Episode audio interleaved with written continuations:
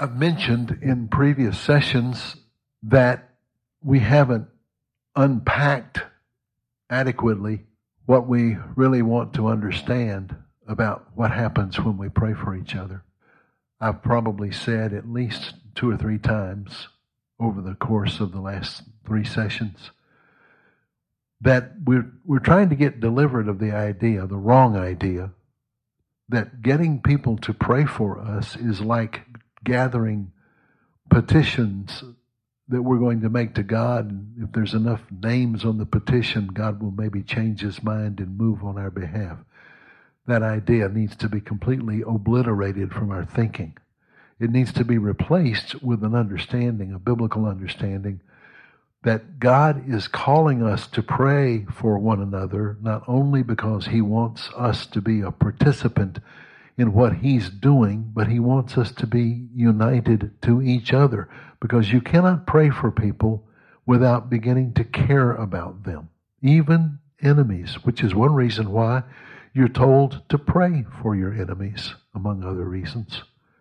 So I want to pull the curtain back on a phrase that I have referred to a couple of times, and that is the energy of God the energy of God. Now, when we speak of energy, you know, Jim and, and Carol uh, Shores come and, and work with us every year at our conferences, and they do great comedy drama presentations. And, and one of our favorite ones that they do, uh, Carol plays uh, uh a kind of a new agey, weird, eccentric aunt who comes to the family for uh, Thanksgiving, and uh, Carol does a great job of portraying this weird little aunt. Uh, and she one of the one of the things that she says is that she always sends people good energy, and of course that's a, a mocking, a, a lighthearted mocking way of describing some of the ideas that were prominent in the 1980s, especially among people of the New Age movement. The concept of the term New Age has kind of fallen out of our vernacular, but the concepts are still present and even more prevalent in some circles than they were before. The idea of sending someone good energy is not necessarily bad. I guess that's better than sending them bad energy which is a form of cursing or a form of black magic. But good energy implies that uh, the universe is kind of an impersonal machine with forces that you can tap into at will. And uh, hopefully you'll be uh, desiring to send people good instead of bad energy. Well, I hope you won't get confused as we go through some of these scriptures and I talk about what is happening when we pray for each other. But even though obviously we're not interested in pursuing some kind of new agey, sending you good energy uh, versus bad energy ideas, there is a very powerful energy that operates through human beings. And psychic energy, energy of the soul, soul power, various terms that you might use in reference to this. Uh, we need to understand it so that we can stay clean from getting involved in the wrong kind of psychic energy and that we can gain some wisdom and insight into how human psychic energy, which is neither good or bad, it just is what it is, how it can operate and how we can avoid falling over into areas where we're borderline. We're not really walking in the spirit and we're not really just being human. We are practicing a kind of exerting of energy that could easily be hijacked by other forces in the spirit world that are not holy and that are always on the lookout for human energy that it can mix with and confuse people with and do all kind of damage with. Well, the original energy, the source of all energy, Hebrews chapter 1 verse 3 speaks of the Lord Jesus Christ. He, he is the sole expression of the glory of God, the light being, the Amplified says. Uh, Genesis chapter 1, when God says, let there be light, we tend to think of that verse as only referring to the production of what we think of as turning on the light. But that's not what's going on here in Genesis 1. 1, let there be light refers to let there be the energies that end up creating everything else. Physicists tell us that everything is created by light. Everything has light energy flowing through it. Now, there's two kinds of energy, obviously. There is uh, natural energy, which is subject to the second law of thermodynamics, which is fallen, which is affected by the fall. It has to be re energized. It has to have energy put back into it. Once the energy has been used up, it's got to be replenished, so to speak. That's not good physics, but it's just uh, a way of us understanding that the energy in us has to be replenished. In our body, it has to be replenished. We have to eat again. We have to drink again. We have to rest until our energy is restored. Then there's another kind of energy that is the source of all other energy that doesn't have to be replenished, but is itself the replenishing force of the universe. John chapter 1 Jesus is the light that lights every person in the universe or in the world. Matthew 5 verse 14, Jesus then says to us, his people, you are the light of the world. Because in John chapter 1, he's the light of the world. He says to us, we are the light of the world.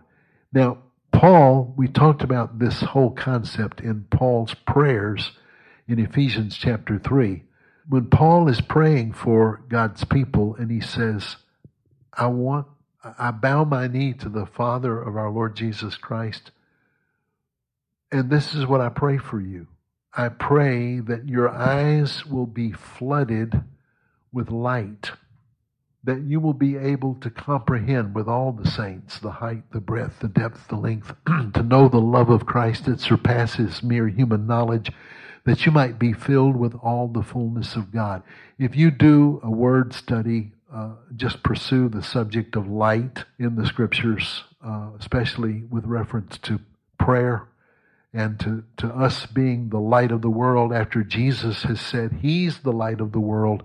And you begin to understand there's a bond between us and the Lord Jesus that is more than just believism it's more than just you believing the right things about Jesus, although that's a good thing. There is a sharing of energy, and I, I can't find a way of expressing this in language that will avoid misunderstanding. If you've been exposed to New Age error on the subject of light energy and uh, crystals and healing vibrations and all the rest of it. Don't fall into the equal opposite error of disregarding all those things as if they have no validity. People get healed in New Agey type groups. Uh, people got healed in Christian science reading rooms and other places which deny the basic foundational truths of Christianity. Uh, psychic healers do get results. And, and they're not always manifestly evil practices. They can look really good, look really hopeful. Psychics can tell people true information if just getting true information from someone is your only criteria for measuring whether their message is right or not, you can sure get duped because uh, there are real psychics. Of course, there's plenty of fakery on all sides. There's fake Christian ministries, there's fake psychic healers, but there's real Christian ministries, and yeah, you better believe it, there's real psychic healers. The psychic healers are in a dangerous territory, even if they're trying to do the right thing by people.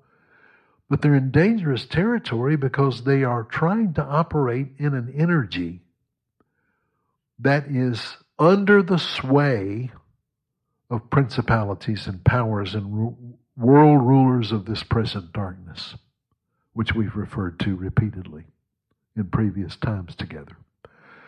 So when you when you try to develop psychic energy, you may at first be rather innocently approaching the subject, but uh, you you are putting up a red flag in the spirit world that evil spirits will see, and they'll they'll run to it like wolves to a, a wounded uh, animal.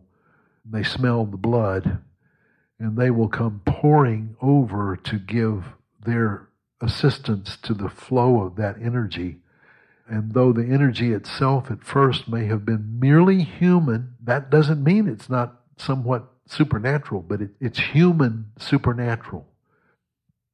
You know, people who have dreams, people who have intuitions, people who have visions about the future and can see things coming before they come, people who know when somebody in the family is going to die two days before. They always have somebody who dies two days later because they got their apparition or their intuition or whatever. These, these can be merely human, but if we try to practice them and take hold of them and treat them as if they are some kind of gift that we're supposed to develop, evil spirits are glad to pour into it and take you or whoever pays attention to you doing that in a direction that is uh, erroneous at best and uh, dangerous at, at worst, and can end up actually being a demonic inroad for worse things. So, having said all that, I want to read to you. By, by the way, there's a there's a video on YouTube that Martha Mullins pointed me to a few days ago, and I would like for you to, to go to it. It's the power of ten and spell out the number 10, not the word 10. The Power of 10, 1977, YouTube. And you will watch about a nine minute film there that is not talking about psychic energy, but it will help you understand a little more of what we talk about when we, we talk about quantum physics. We talk about the quantum world. First, it takes you into the upper realm of outer space to the power of 10. Then it brings you back down to earth and goes in the other direction to the microscopic, from the macroscopic above to the microscopic below. And when you get to the microscopic, you reach a point where the commentator says, uh, we enter now into the quantum field. And then once he speaks of the quantum field uh, for a few minutes, he says, This is the limit of what we know now. Uh, this was again. This was made in 1977. I don't know if there's an updated version of it. I'm sure there probably is. But even if you can't find an updated version, the 1977 version will give you a picture of what we refer to when we talk about quantum realities. And one of the things that we've had to face when studying quantum physics, one of the things that upset Einstein so much about it, he hoped it wasn't real, and he went through great effort to try to disprove that activity in the quantum realm was totally different from activity in the Newtonian realm, the realm of physics of Isaac Newton that we've all been taught since childhood and that we're used to. Uh, Newtonian physics deals with big objects, relatively big objects, and how they relate to each other. But quantum physics goes into a realm where things just don't behave the same way. and uh, time and space don't have the same meaning. And uh, Einstein didn't like it. He said uh, that's where he says that God doesn't play loose with the universe.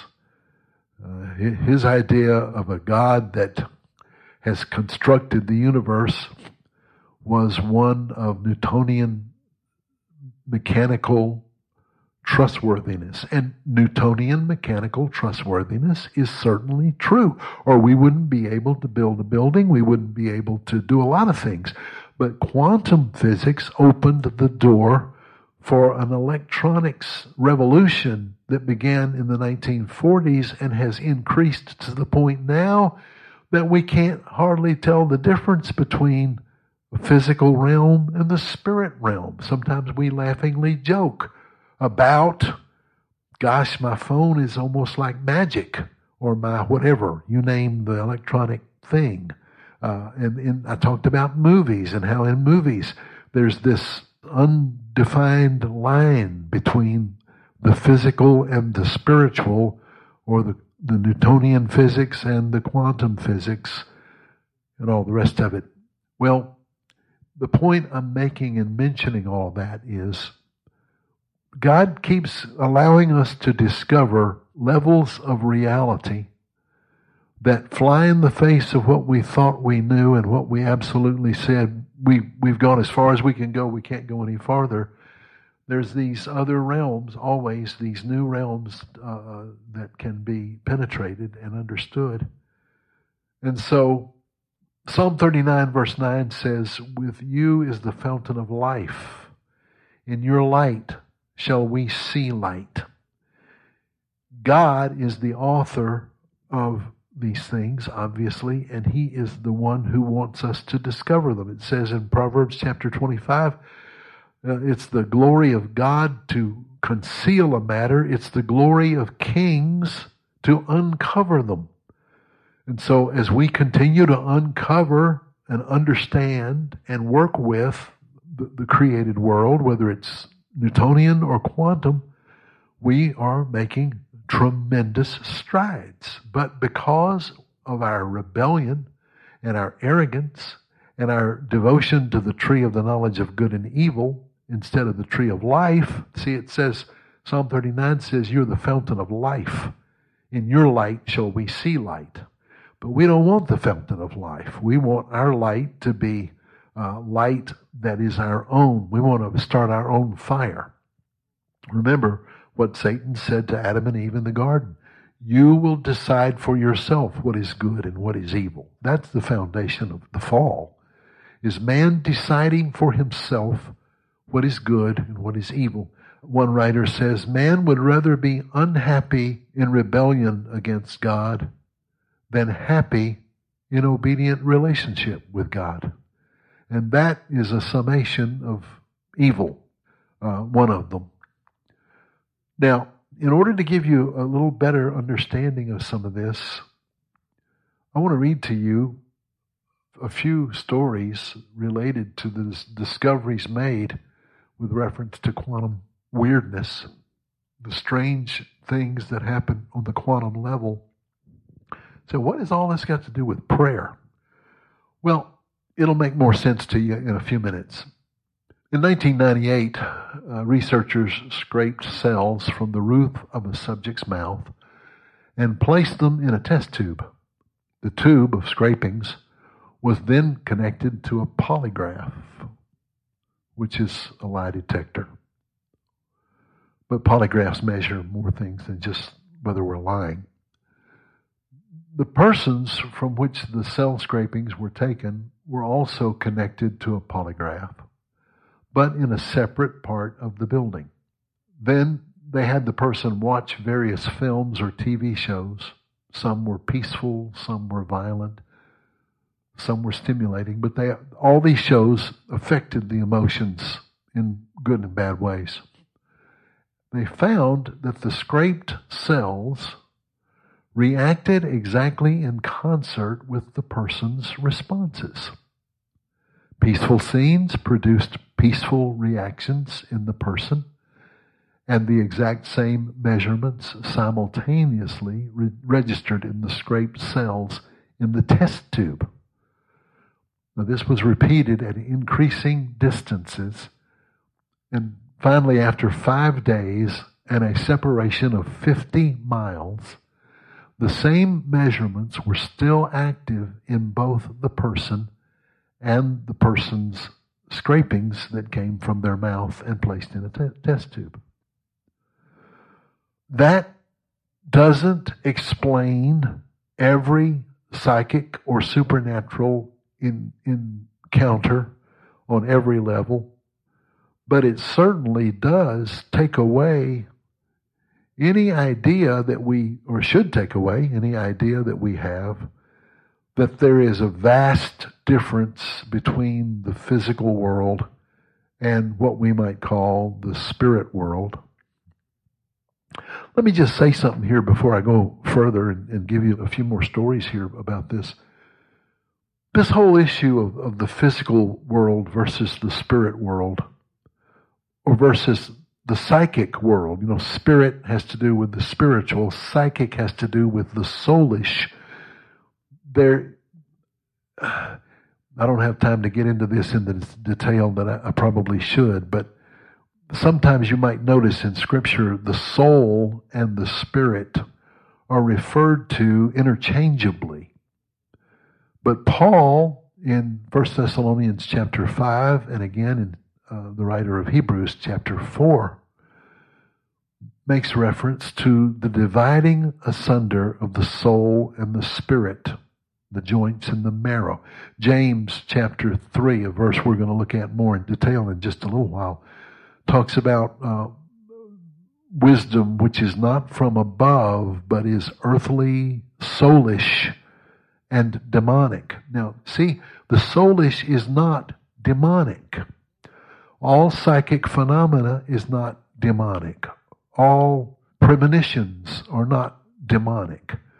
But the reason we don't pursue them and the reason we don't encourage people to develop their psychic energy or their psychic gifts is because 1 John 5:19 says the whole world lies in the hands of the wicked one.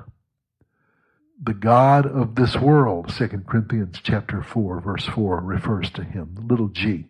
Ephesians chapter 2 says he's the prince of the power of the air. The spirit that works in the children of disobedience or the offspring of rebellion. So when we refuse to submit ourselves to the Lord Jesus Christ, and worse than, than beyond that, you can't get worse than that, but beyond that, in alliance with that same spirit, we decide we're not only not going to submit to Jesus, but we are going to seek to develop our own psychic energy or our own psychic strength as if we are our own God.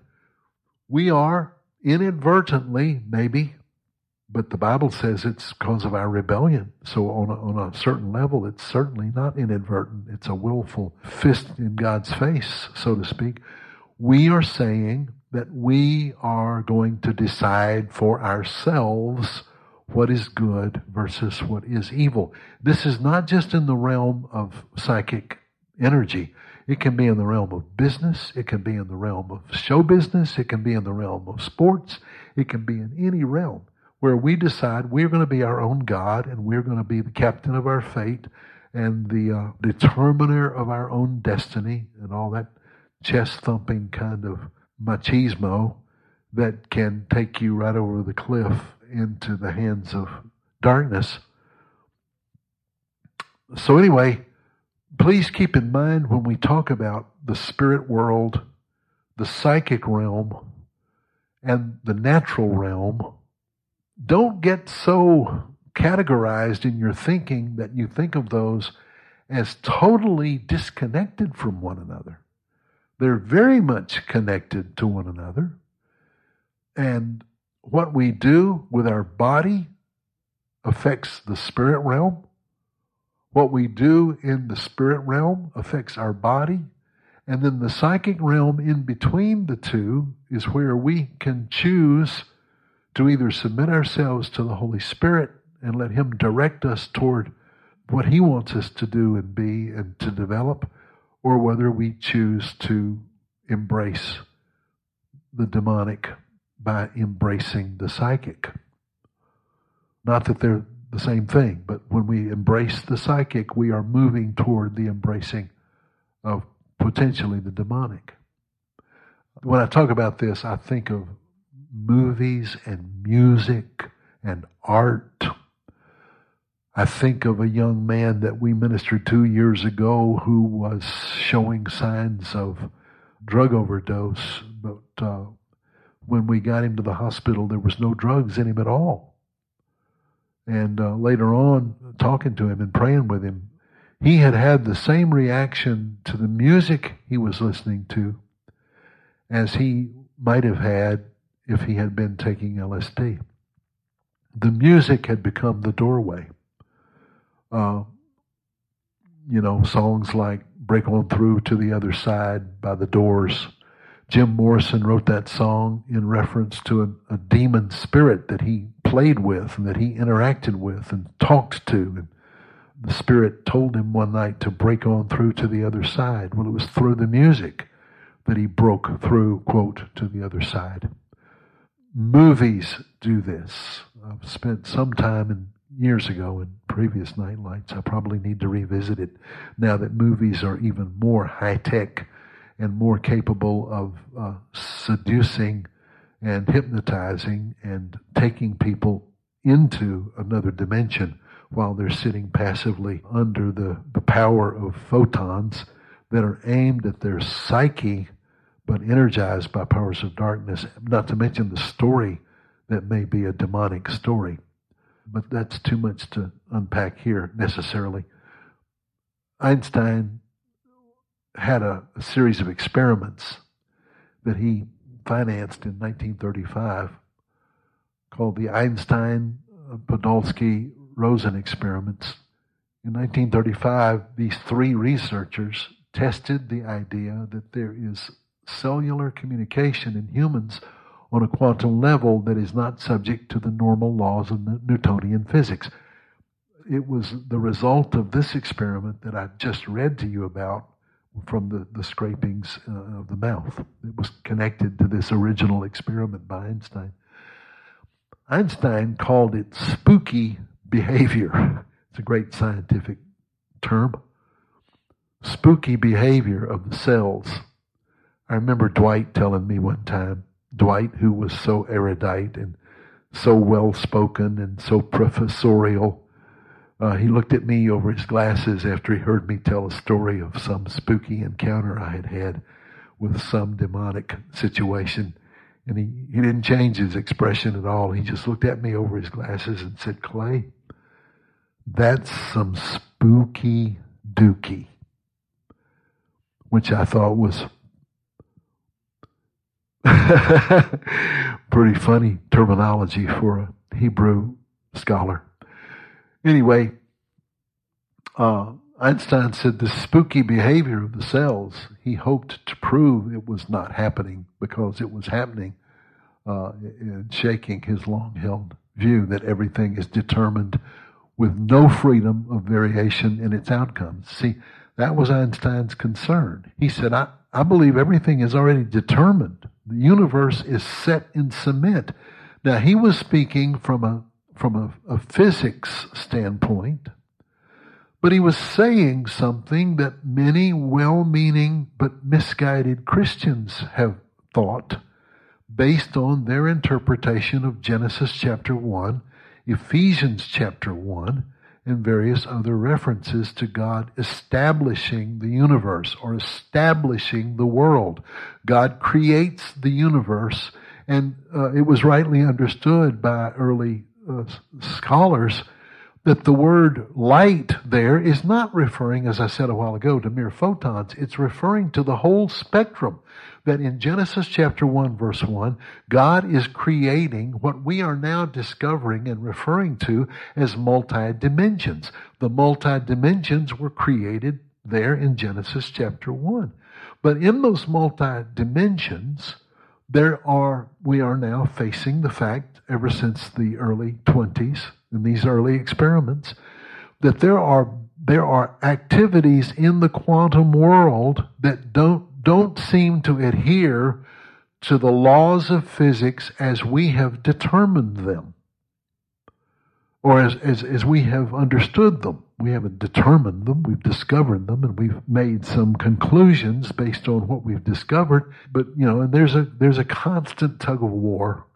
You can read all kinds of different points of views in physics, just like you can read all kinds of different points of views in theology. And all of it's got some good, none of it's got the whole story and it's helpful to understand it. But the bottom line is what Einstein was trying to prove was everything is set. There is no freedom. There is no unexpected behavior. It's all going to be according to predetermined and prediscovered uh, rules of, of, activity. And then it, t- it turned out not to be. It did prove out that there is, on the quantum level, communications, and seemingly spontaneous actions that mean not only that determinism is not set in stone, but that distance is not a hindrance in communication, as we saw in the previous research. The research was repeated, tested, and retested, and still is, by the way, still being tested to this day. And if you want to fall into a never ending ocean of conflict, confusion, and arguments, way over our heads, and in my humble opinion, very fruitless for the most part, just wade into the waters of quantum physics theories. If you have the mathematical imagination to be able to do it, it's safer out here with the non math dummies like me I have learned that no matter how far out and impressive a physicist's ideas may be, he still has to live in the real world just like the rest of us. Still puts his pants on just like I do.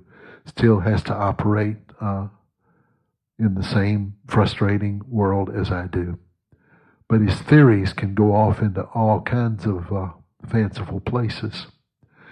Anyway, one experiment they introduced two people who previously did not know each other. They were given a few minutes to gain brief acquaintance, just brief. Hello, how are you? My name is so and so. Then they were both connected to an EEG, an electroencephalograph, to measure neurological activity. These two people were separated by about 50 feet and placed in a Faraday cage which is a device designed to block radio signals or all normal energy, but does allow the flow of quantum energy. If you're in a Faraday cage you turn on a radio in the room, the radio might be 10 feet from you, but it cannot penetrate the Faraday cage. But quantum energy, Faraday cage can't stop it. Both people were also connected to an EEG which monitored their neurological activity.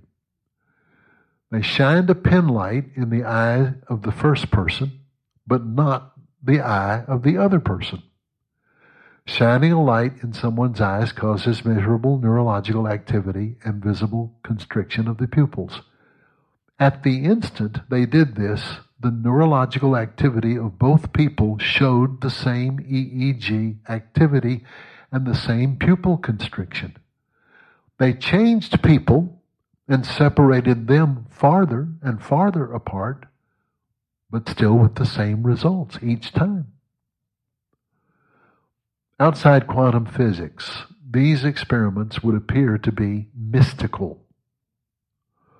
What we have called mystical in the past is most of the time simply where someone has learned to use the natural functions of quantum physics for a particular application.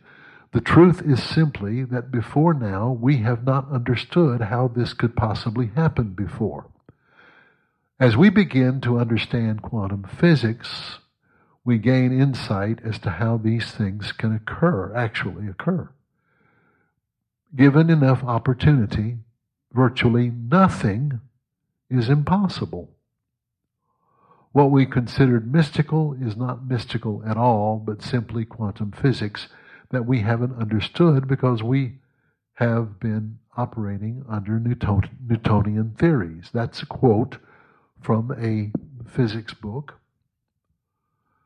Now, it would be a huge side road to take for us to examine the mindset of some current physicists and the various ideas they put forth about how quantum physics relates to Scripture. We can't afford to chase or to open those cans of worms here. I don't know that they would be that helpful anyway. And believe me, it is a can of worms. But let's just offer a few important ideas regarding the relationship to physics, divine design, and spiritual reality.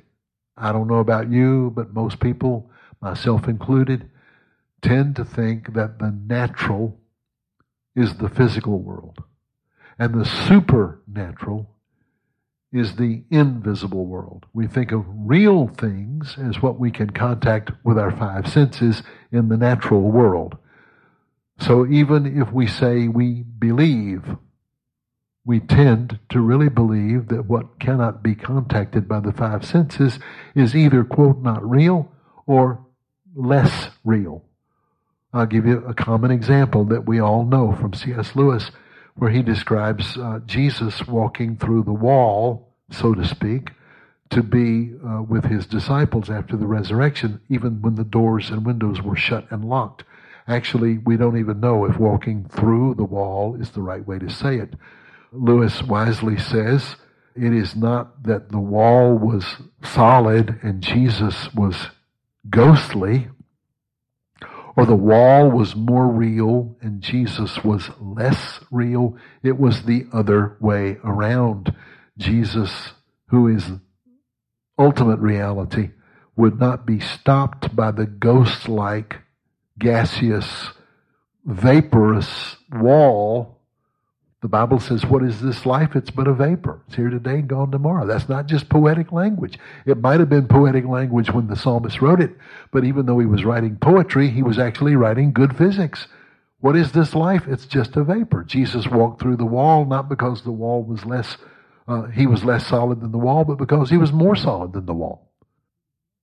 There's no threat to faith by learning these things, for heaven's sakes for Earth's sakes, I should say. Quantum physics knows that what we're saying is accurate. The Bible knows that what we're saying is accurate. It agrees with scriptures. Everything is made of energy or light. An atom is the building block of everything we can see. But the atom is made of energy which we cannot see. So the things we see are, as the book of Hebrews says in chapter 11, verse 3, are not made of things which do appear or things which are visible. Have you ever wondered at what point reality moves from natural to supernatural? We've brought that up before. Well, that's a huge subject, but for now, let's just settle this one question. Technically, I believe it is more accurate to say that only God Himself is supernatural. Everything else in all of creation is under the realm of physics, whether Newtonian physics or quantum physics. That includes angels and demons and devils even if they are invisible, that doesn't mean they are not part of the fabric of the created universe. In fact, heaven itself is a created thing. Only God Himself is beyond created order. So when astrophysics refers to different dimensions, it's trying to map out a real portion of the created order which the scripture refers to as the third heaven or the heaven of heavens or highest heaven, etc. It is not some vaporous realm of foggy unreality that is over there somewhere and is not even real compared to our solid physical realm. It's all natural creation because it's all created. Only God is, in the fullest sense, supernatural now unto the King, eternal, immortal, invisible, the only wise God, be honor and glory forever and ever. Amen. God, the blessed and only ruler, King of kings and Lord of lords, who alone has immortality, who dwells in inapproachable light, whom no man has seen nor can see. To him be honor and glory forever. 1 Timothy chapter 1 verse 17. 1 Timothy 6 verse 16. And many other verses we could turn to. And it seems that the line of demarcation between what we think of erroneously as natural, visible, versus supernatural, invisible, is the line that actually divides Newtonian physics from quantum physics. Many things in the quantum physics realm seem to supersede the laws of Newtonian physics. I've said that already several times. But as I said, this is too much to pursue here. Just get the point that the realm of supernature, which we have tended to keep in our imagination as not natural but supernatural, is still all part of the created order and is not so separated as we tend to think. I don't mean to bore you with too much repetition, but we have had the wrong way of thinking so deeply and repeatedly ingrained in us that it will take some time and practice to purge out the old and really begin to think scripturally and biblically concerning the real truth. Or, let me say it a different way. Maybe I'm not saying it right at all. Maybe God has created a completely different set of physics, which applies only to angels and heavens, and which also apply to the evil angels as well. Uh, C.S. Lewis said that reason that we cannot see angels in the normal mode is that they move faster than light unless they are purposefully taken into human form. Now, moving faster than light is a struggling theory of uh, current quantum physics. There's an argument over it, like I told you. But anyway, for some people, this is all just a silly pursuit. Angels are supernatural, so we cannot perceive them, and that's that. But my reason for dwelling on the issue of only God being truly ultimately supernatural and all other beings, including the angelic or the demonic and the human, as being on the same basic plane of existence or only a bit higher than our natural realm. You know, the Bible says God has created the angels a little bit higher than man. He's created man a little lower than the angels, I should say.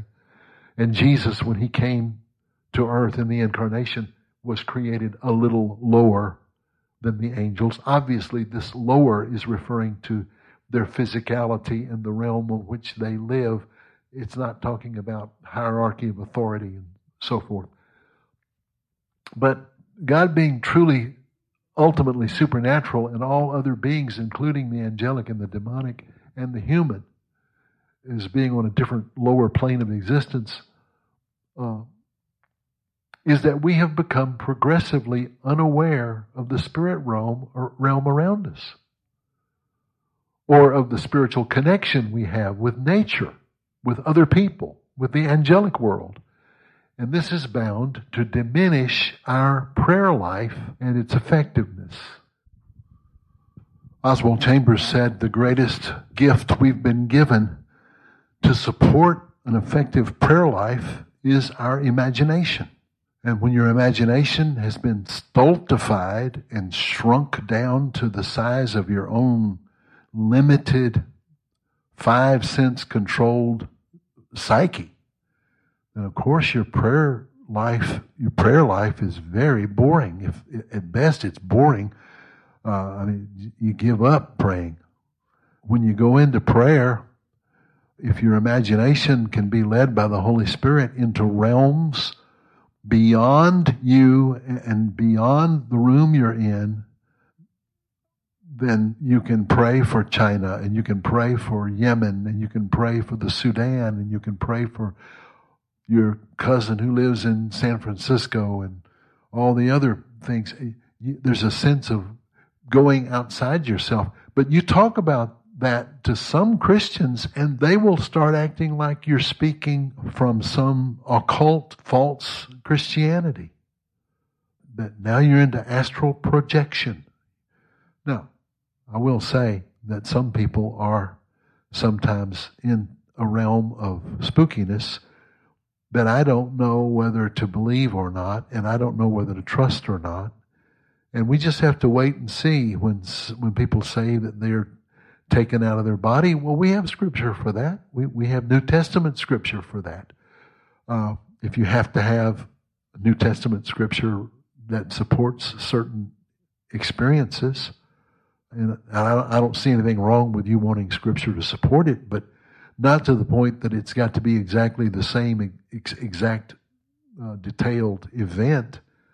You know, that's a narrow way of of looking at it. The Holy Spirit may take people into all kind of realms that we're not used to and and we don't know anything about.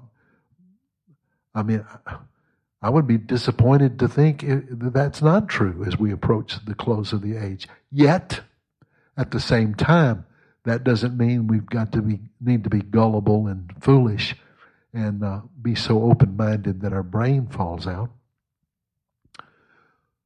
So, in closing, let me ask you some questions. The spirit realm is created. It is not a state of existence that is equal to God because God created it.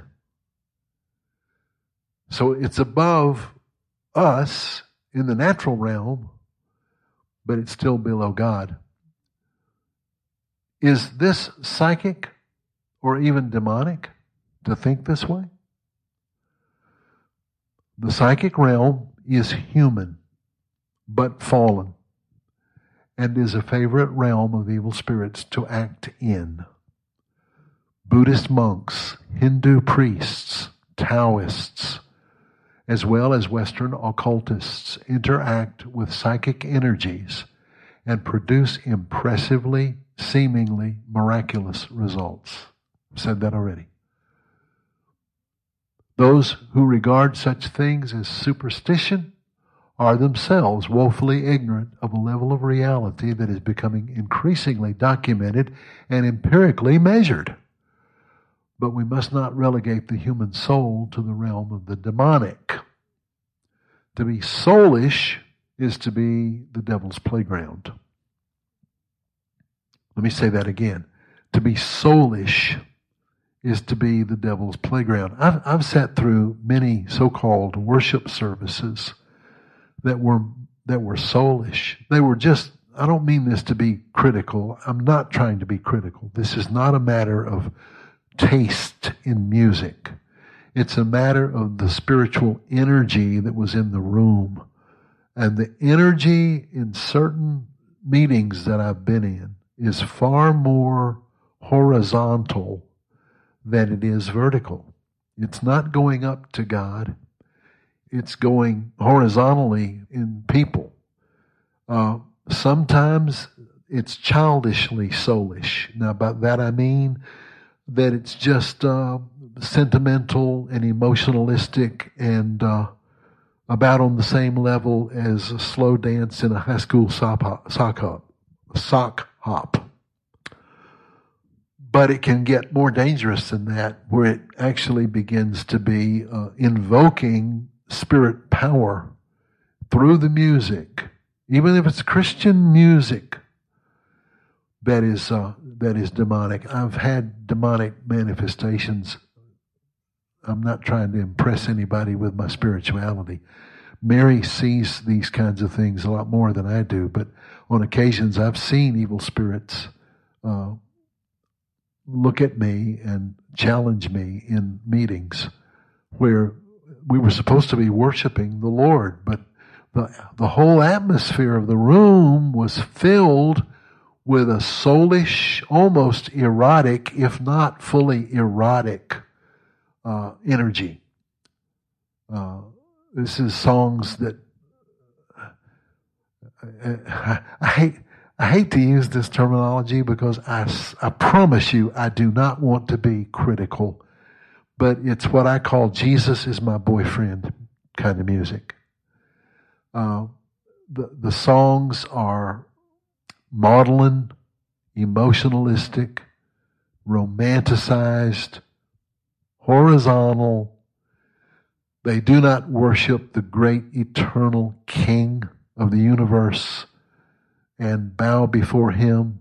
They are really just a romanticized version of Christian music that uh, doesn't help anybody. If, if anything, it can make what's ever in the souls of people that are wounded in an area of relationship, it can actually make them uh, leave more confused and more wounded and more stirred up in the wrong way.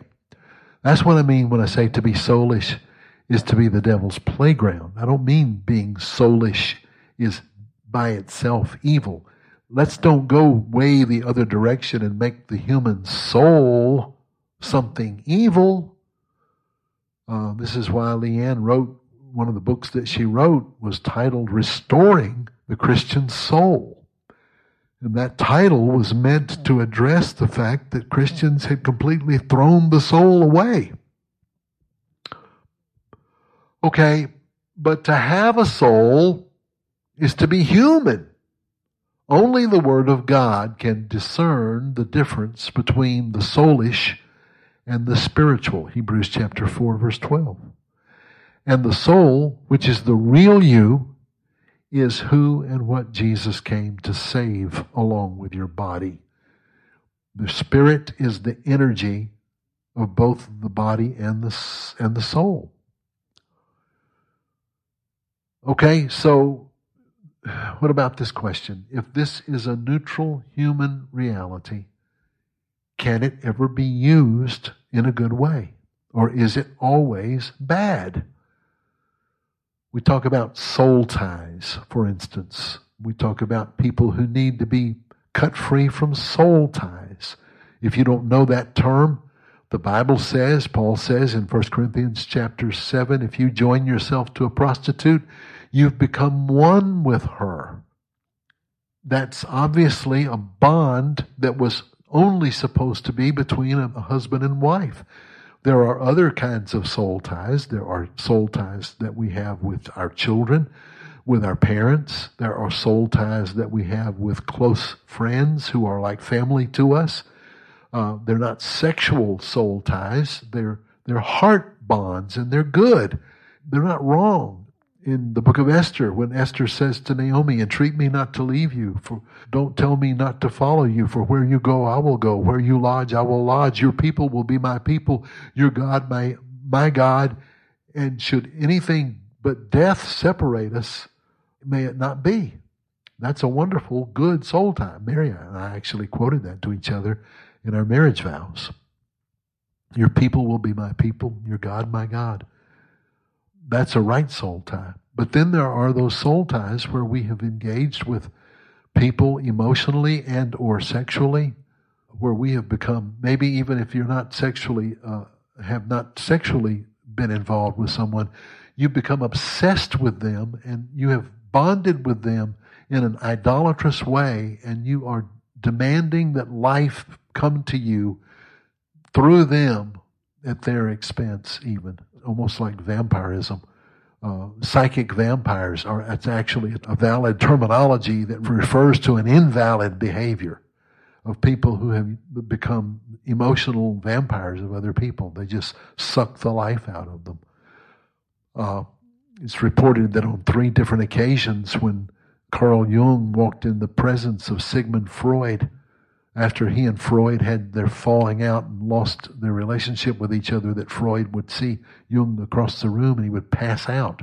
Uh, like he was so connected to Jung in the wrong way that he couldn't bear his presence.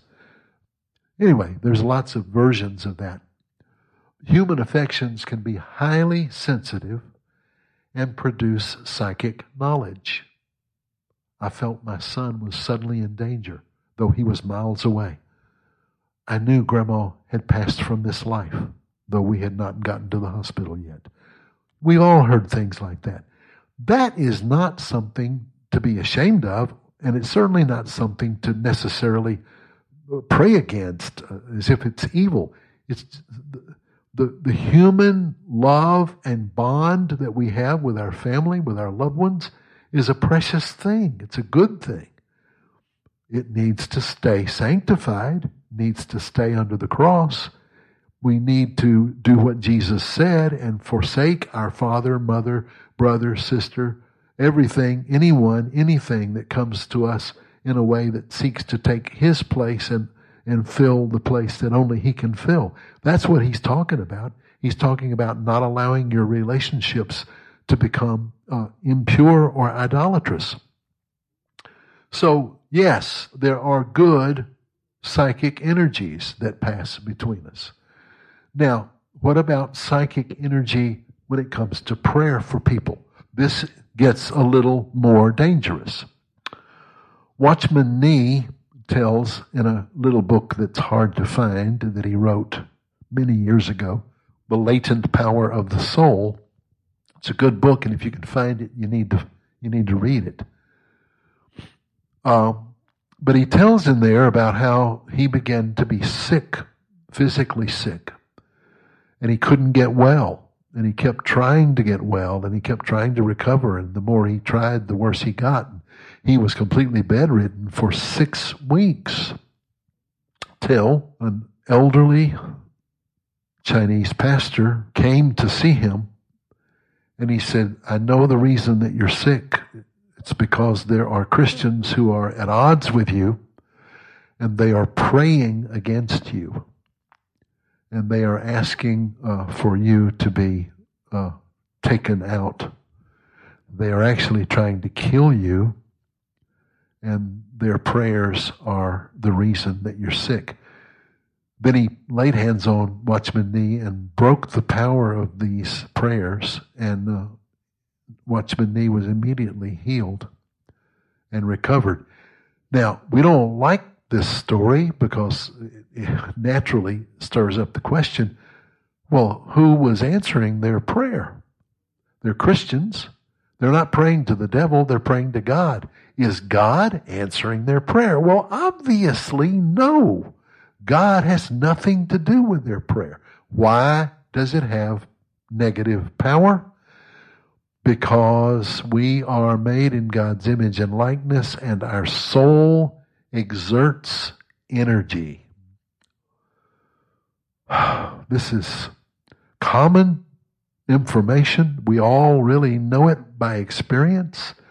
But if we've come from a spiritual background that forbids us to think in realistic terms, we may end up not paying attention to things that could help us uh, understand some struggles we're in. Uh, haven't you ever been around a human being who you care for? In the long run, you always want good for them, but you would rather not be in the room with them? They seem to just suck the life out of you. They walk in the room, and the whole atmosphere of the room becomes negative, becomes difficult, and you just feel drained by them just by the, minute they walk in the door. Psychic energy is a real thing. You, you, you can rise above that. The way you rise above that is, first of all, recognize that there is a human psychic energy coming at you from this person, and you don't have to acquiesce to it. You don't have to bow to it. Uh, and you don't need to be rude or unloving or sin against them, but you just ask the Lord to protect you. I remember uh, the early days of our marriage. Uh, Mary and I were speaking somewhere where where I had been known before I was married, and there were people in the audience that did not like me marrying Mary.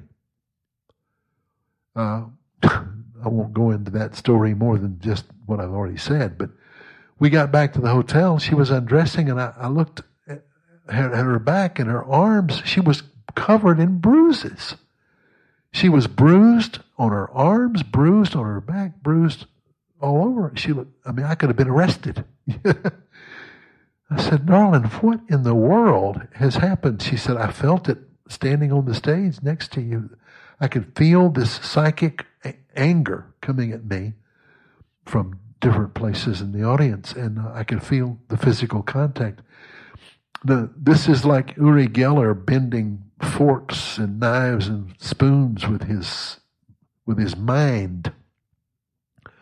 Now, by the way, uh, he did that after encountering, if I remember right, after encountering a, a UFO. UFOs uh, are part of this misuse of energy. Now, UFOs are in a different category. They are principalities and powers above the earth, operating in the fabric of the uh, of another dimension. And uh, I won't get into that except to use it as an illustration to say that see there there are different levels of this. There's mere human psychic energy. There's demonic psychic energy. But then there's principalities and powers that are not demonic. They are angelic. And they are of a much higher realm with much greater power. The prince of the power of the air, Ephesians chapter 2 refers to. And then Ephesians 6, that we all know so well principalities and powers and rulers of the, this present world darkness who dwell in heavenly places or in the upper realms of, of the earth's atmosphere. Well, James chapter 3 verse 16, which I mentioned a while ago, but I want to read it now in closing. James 3:16 says, "The wisdom which is from above is peaceable, gentle, easy to be entreated, full of good fruits. But the wisdom which is from below is full of striving. It's not from above, it's from below. It is earthly, soulish, and demonic. Now, if soulish was the same thing as demonic, it would be a redundancy to say earthly, soulish, and demonic. But there's a progression here, I believe. It's, first, it's earthly, it's just human. Then it's soulish. This is where you begin to willfully try to use your energy to uh, influence people psychically. This would come in the realm of cruising, trying to seduce people with your look, with your eyes, or frighten people, or put curses on people, or make people intimidated with the look on your face, things of that nature. And when you do that, then you step over into the territory where the demonic can come in and turn you into its pack mule. For where there is jealousy and contention, there also will be confusion. The Aramaic translation says chaos. There will be chaos, the realm of confusion and then every evil work. Now, in closing, let's say this, uh, based on Watchman Nee's story. These people were not, they, they were not praying in love, and they were not praying in godliness, and they were not praying in faith. They were praying in what they thought was love, or what they thought, well, maybe they didn't think it was love. They thought it was spiritual. They thought it was Christian. They might have even been using the name of Jesus, which is terrible. But they were praying for a brother to be hindered because they didn't like what his ministry was doing. Let's all be careful here. Let's all take notice here. Let's be careful, even Clay, when we're talking about politicians we don't like or uh, politicians who don't deserve our support because they're they're operating in realms that are supporting every evil thing. They are earthly, sensual, and soulish and demonic. They're operating that way. The only way you can successfully pray for such people is to ask God to show you his heart for that person and pray for their true self. You pray for their true self. Yeah, and let me tell you something. I've known it. I've seen it happen to me more than one time. When I pray for a, a crooked politician's true self, I can no longer criticize them or get angry at them when they come on the television. I, am tempted to, but I just can't do it. I always end up praying a blessing on their true self. The greatest blessing that anybody can ever have is for the Holy Spirit to convict them of falsehood and bring them into the light. And so I pray that for them. I pray blessing for them. I pray enlighten, uh, Holy Spirit enlightenment for them, conviction of their sins. That's a whole lot better than wasting energy and waste, not only wasting energy, which is the best you can get, but even maybe being a, an instrument of the devil to bring destruction upon them. You know, there's a story of the Russian church when Peter the Great came to the throne of Russia as the czar. They all hated him. He was wicked and evil. They all hated him. And they began to pray against him. And everything they prayed against, uh, he, he prospered in. So well, why didn't that why didn't that work the same way as it worked with Watchman Nee when they prayed against him? He ended up in, in a sick bed. Uh, well, I think there's probably principalities and powers involved in, in certain prayers. And uh, when Christians abandon our proper responsibility for prayer, that all men might come to the knowledge of the truth, and we begin to pray against someone out of hatred or, ang- or anger or bitterness toward them, even though we think it's righteous, devils may prosper such a person. Or the book book of Proverbs says, uh, "Don't don't curse a man who is being chastened by the Lord, because God may stop chastening him and start blessing him." You know, that's a whole other subject. But we need to be really mindful of how we pray and how we speak. Well, let me say this in closing. When you pray, I think it's right for you to be aware that you're not only praying to God horizontally, uh, vertically. And you understand vertical and horizontal is a symbolic word. God is not geographically above you. He is high and lifted up above all things. But those are terms of language that don't really apply to geography. God is above us because God is great and greater than us and greater than all things and is holy. And we come before Him uh, in that spirit. But we also pray not only horiz- vertically, but also horizontally. We pray blessing towards someone. We listen, you parents, you you parents. I may get to address it, this more later, but you moms and dads out there, you spiritual moms and dads, don't pray for your children when you're afraid. You know, I learned when praying for my children and my grandchildren, both natural and spiritual, I learned to pray two things before I start praying for them. I'll say, Father, I'm anxious, I'm concerned, my imagination has got all kinds of hurtful pictures in it of what might be going on in their life. And I really have, I've not heard from you. I might be hearing from the devil.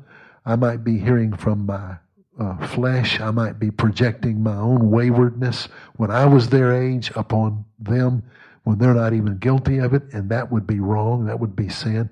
So before I can pray for my son, I pray for me in regard to my son that you would help me lay aside all anxiety and all fear so that I don't pray amiss by praying in unbelief and fear and judgmentalism and accusations.